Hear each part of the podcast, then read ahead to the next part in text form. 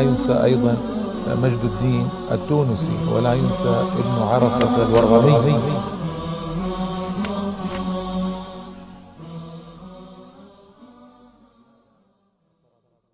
بسم الله الرحمن الرحيم. الحمد لله والصلاة والسلام على سيدنا رسول الله وعلى آله وصحبه ومن والاه. أما بعد أيها الأخوة والأخوات السلام عليكم ورحمة الله تعالى وبركاته. وأهلا وسهلا ومرحبا بكم في حلقة جديدة. هي الحلقة التاسعة عشرة من هذا البرنامج الذي يتحدث فيه عن شخصيات تونسية كان لها أثر جليل وعمل عظيم. وما أتحدث بالذي أتحدث به إلا لنقتدي ونهتدي ونأتسي بهؤلاء العظماء فإن سيرهم كانت رائعة ومؤثرة وجليلة. وحبذا لو جمعتم أهلكم أولادكم أصحابكم ليستمعوا إلى هذه الحلقات أكثر فأكثر ويعيدونها مرة بعد مرة فإن لذلك أثرا عظيما في التربية وأثرا عظيما على الأهل والأولاد. الشخصية اليوم شخصية رجل عالم وعابد. كان عالما بحديث رسول الله صلى الله عليه وآله وسلم بعلله وغريبه وضعيفه وصحيحه وكان عالما بالقرآن. وقراءاته ورواياته وتفسيره و وناسخه ومنسوخه. عالم رجل عالم وكبير القدر. آه، هو أبو سليمان ربيع ابن سليمان ابن عطاء الله القرشي النوفلي رحمة الله تعالى عليه. عالم كبير زاهد عابد مجاهد ختم له بالشهادة في حربه لبني عبيد مع صاحبه وأخيه وهو عالم مثله أبو الفضل الممسي الذي ذكرت لكم في الحلقة الثامنة عشرة الماضية. فما أحسن ما صنعا رحمة الله تعالى عليهما وهذا ربيع مثل أبي الفضل كان عالمين علم الناس وختم له بخ... ختم لهما بخاتمة الحسنى وهي أجل ميتة وأعظم ميتة الشهادة في سبيل الله. ربيع كان عالما وعابدا كما قلت لكم وله مع أبيه قصة عجيبة. أبوه كان له أربعة إخوة غير ربيع. فكان يجلس معهم مع إخوان مع أولاده الأربعة هؤلاء آه، يجلس مع أولاده الخمسة ومنهم معهم ربيع. فكان أبوه سليمان إذا أراد أن يعرف مسألة ما يعرف حكمها الشرعي ماذا يصنع؟ تصوروا. يترك مكانه ويأتي إلى ربيع ابنه. فيجلس بين يديه جلسة الطالب ويسأل ابنه عن السؤال فابنه يتحرج من أن أباه يجلس هذه الجلسة أمامه. قال يا ابت لم تصنع هذا قال إني أريد أن أسألك على الوجه الذي يسأل به يعني على الطريقة التي ينبغي أن يسأل آه، السائل العالم. ينبغي أن يجلس بين يديه ويتأدب ويساله ولو كان أبا ولو كان ابنه. هذا العالم. فيتعجب ابنه فيجيبه ثم يعود أبوه إلى موضعه وهكذا يصنع به دائما رحمة الله تعالى عليه. آه، ربيع هذا آه، خرج لجهاد بني عبيد هؤلاء الذين استولوا على تونس الذين يسمون بالفاطميين قبل ذهابهم إلى مصر. هذا كله الذي جرى في تونس قبل أن يذهبوا إلى مصر. فإن عبدهم جوهر الصقلي آه، أخذ مصر سنة 54 وثلاثمائة 54 وثلاثمائة بعد مقتل ربيع وأبي الفضل بعشرين سنة لأنهم لأنهما قتلا في يوم واحد في الوادي المالح بالقرب من القيروان سنة 334 354 أخذ جوهر مصر وبنى القاهرة والجامع الأزهر. وقبل أن ينتقلوا إلى مصر هذا الكلام الذي أقوله لكم الآن رأى أشياء ربيع عملها هؤلاء ما وسعه السكوت ما يجوز له السكوت وهو عالم لأن العالم إذا سكت من ذا الذي سيتكلم بالحق إذن؟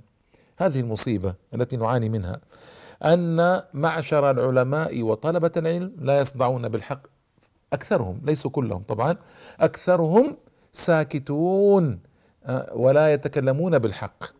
وهذه مصيبة لأن إذا العلماء سكتوا من ذا الذي سيتكلم بعدهم؟ فالعالم له قيادة في مجتمعه. العالم له احترام كبير في بيئته. فإذا تحرك العالم تحرك المجتمع. وهنا طبعا جاء إليه أصحابه من العلماء قالوا له يا ربيع نريدك أن تخرج. فخرج معهم بعد أن شاهد بضعة أمور. منها مثلا أن كان لهم داعي لهؤلاء اسمه أبو قضاة أبو قضاعة أبو قضاعة الداعي.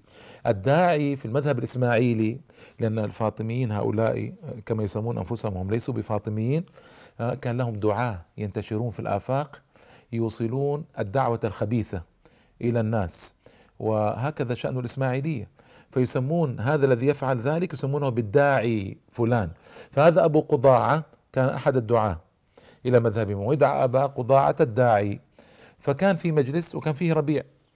فجاء رجل مشرقي عظيم القدر عندهم. مشرقي يعني إسماعيلي يقولون مشرقي نسبة إلى أصل دعوتهم جاءت من المشرق على يد رجل صنعاني.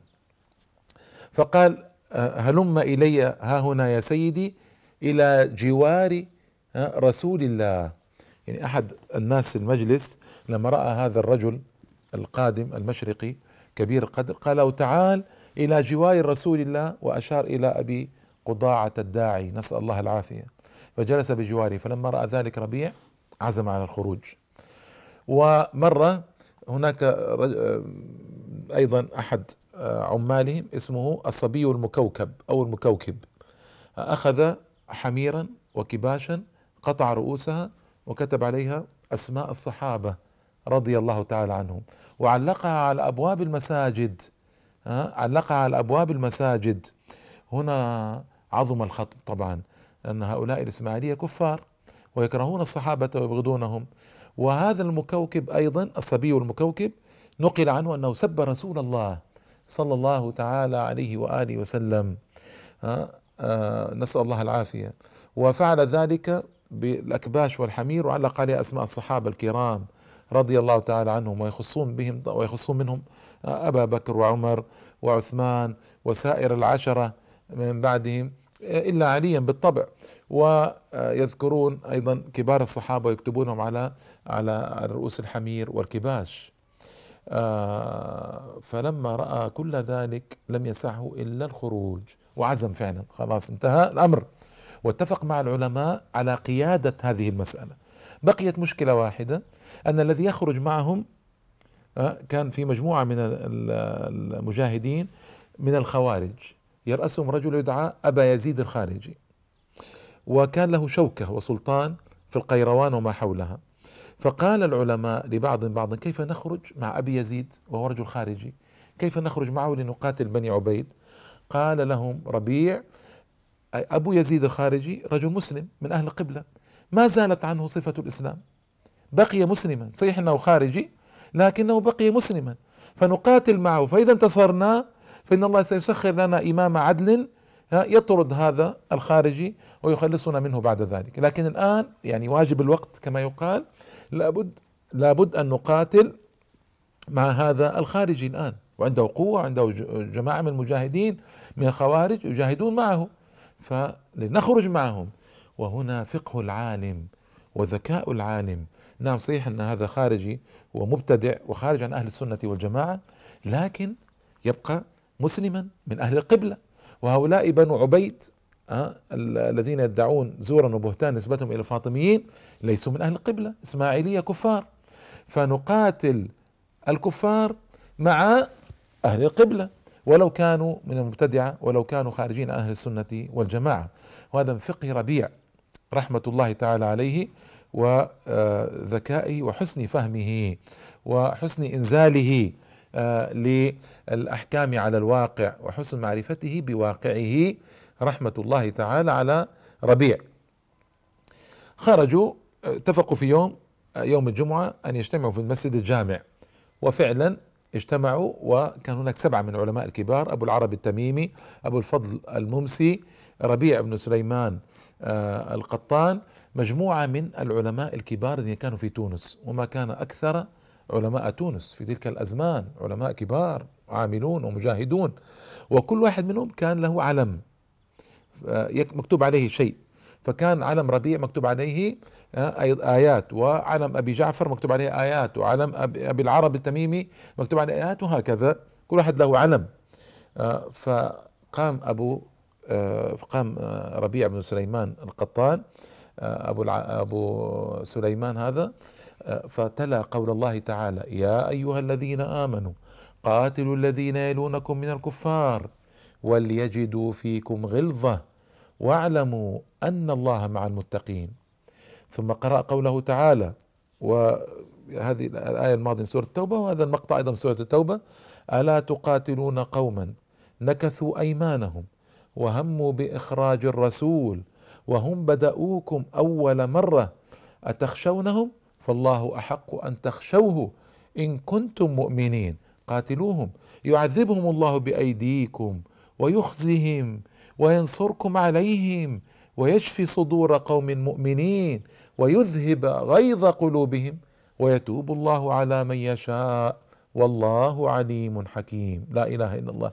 هكذا كانوا يشوقون الناس للجهاد ويرغبون الناس للجهاد. فلما يسمع ذلك العامة العامة طبعا سيذهبون يخرجون للجهاد مع العلماء خاصة العلماء هم الذين يقودونهم هنا والعلماء كان لهم منزلة ضخمة في نفوس العوام.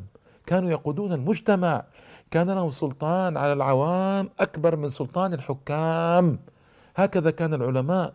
لكن لما ضعف العلماء في هذا العصر أصبحوا لا قيمة لهم أو لأكثرهم ليس له قيمة. لأنه أصبح آه، يبيع علمه بعرض من الدنيا قليل. أصبح لا يعمل بعلمه. أصبح معتزلا عن الناس. أصبح وأصبح وأصبح. المهم فخرج ربيع القطان ومجموعة سبعة كانوا سبعة من العلماء الكبار يقودون المسيرة. خرجوا إلى موضع قريب من القيروان اسمه الوادي المالح. وكان آه، يوما صعبا وبنو عبيد استعدوا للمعركة جيدا فاستطاعوا هزيمة العلماء والخوارج في يوم صعب. وقتل كثير من العلماء منهم ربيع القطان رحمه الله. هجم عليهم بقوة وسار يضربهم ويثخن فيهم الضرب وهم يريدون أخذه حيا حتى يشتفوا منه. كانوا يأخذون علماء ويفعلون بهم الأعاجيب.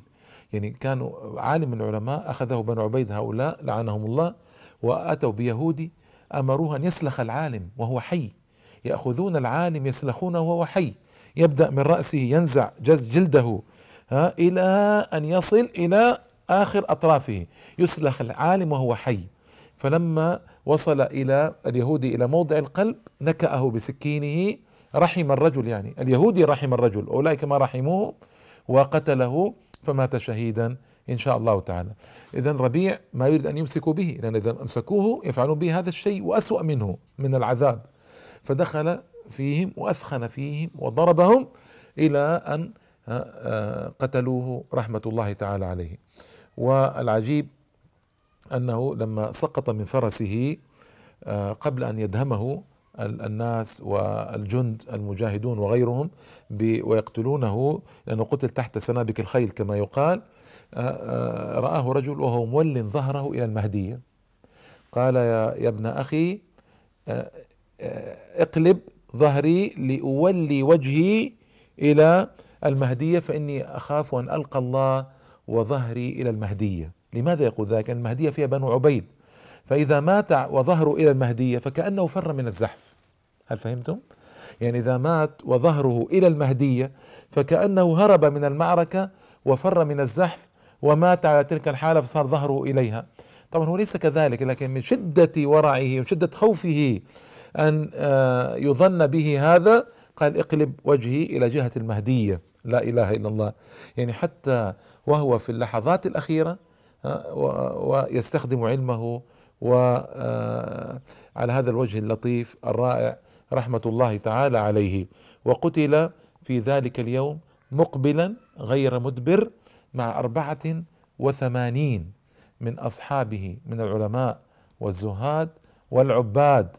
وفضلاء الناس وصلحائهم قتلوا عن بكرة أبيه من 84 وقتل عدد كبير جدا من العامة لأمر يريده الله جل جلاله وهزم أبو يزيد الخارجي واستطاع بنو عبيد أن يمكنوا لحكمهم في المهدية وفي أنحاء تونس التي استولوا عليها آنذاك.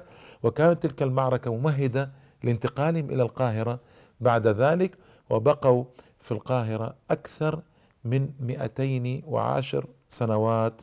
وفي قصة طويلة ليس هذا وقت سردها إلى أن حطم صلاح الدين الأيوبي دولتهم بأمر السلطان العظيم نور الدين زنكي سنة 67 و500 للهجرة. فاللهم لك الحمد على ما أوليت وأنعمت. هذه بإيجاز قصة أبي آه، سليمان ربيع بن سليمان بن عطاء الله القرشي النوفلي الذي لقي الله شهيدا سعيدا بإذن الله سنة 334 رحمة الله تعالى على ربيع. وأين مثل ربيع؟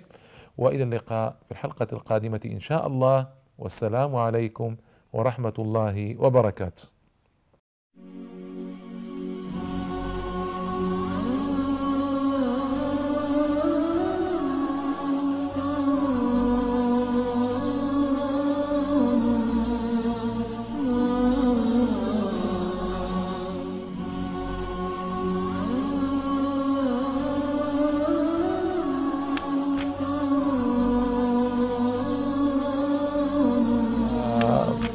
لا ينسى أيضا مجد الدين التونسي ولا ينسى ابن عرفة الورغمي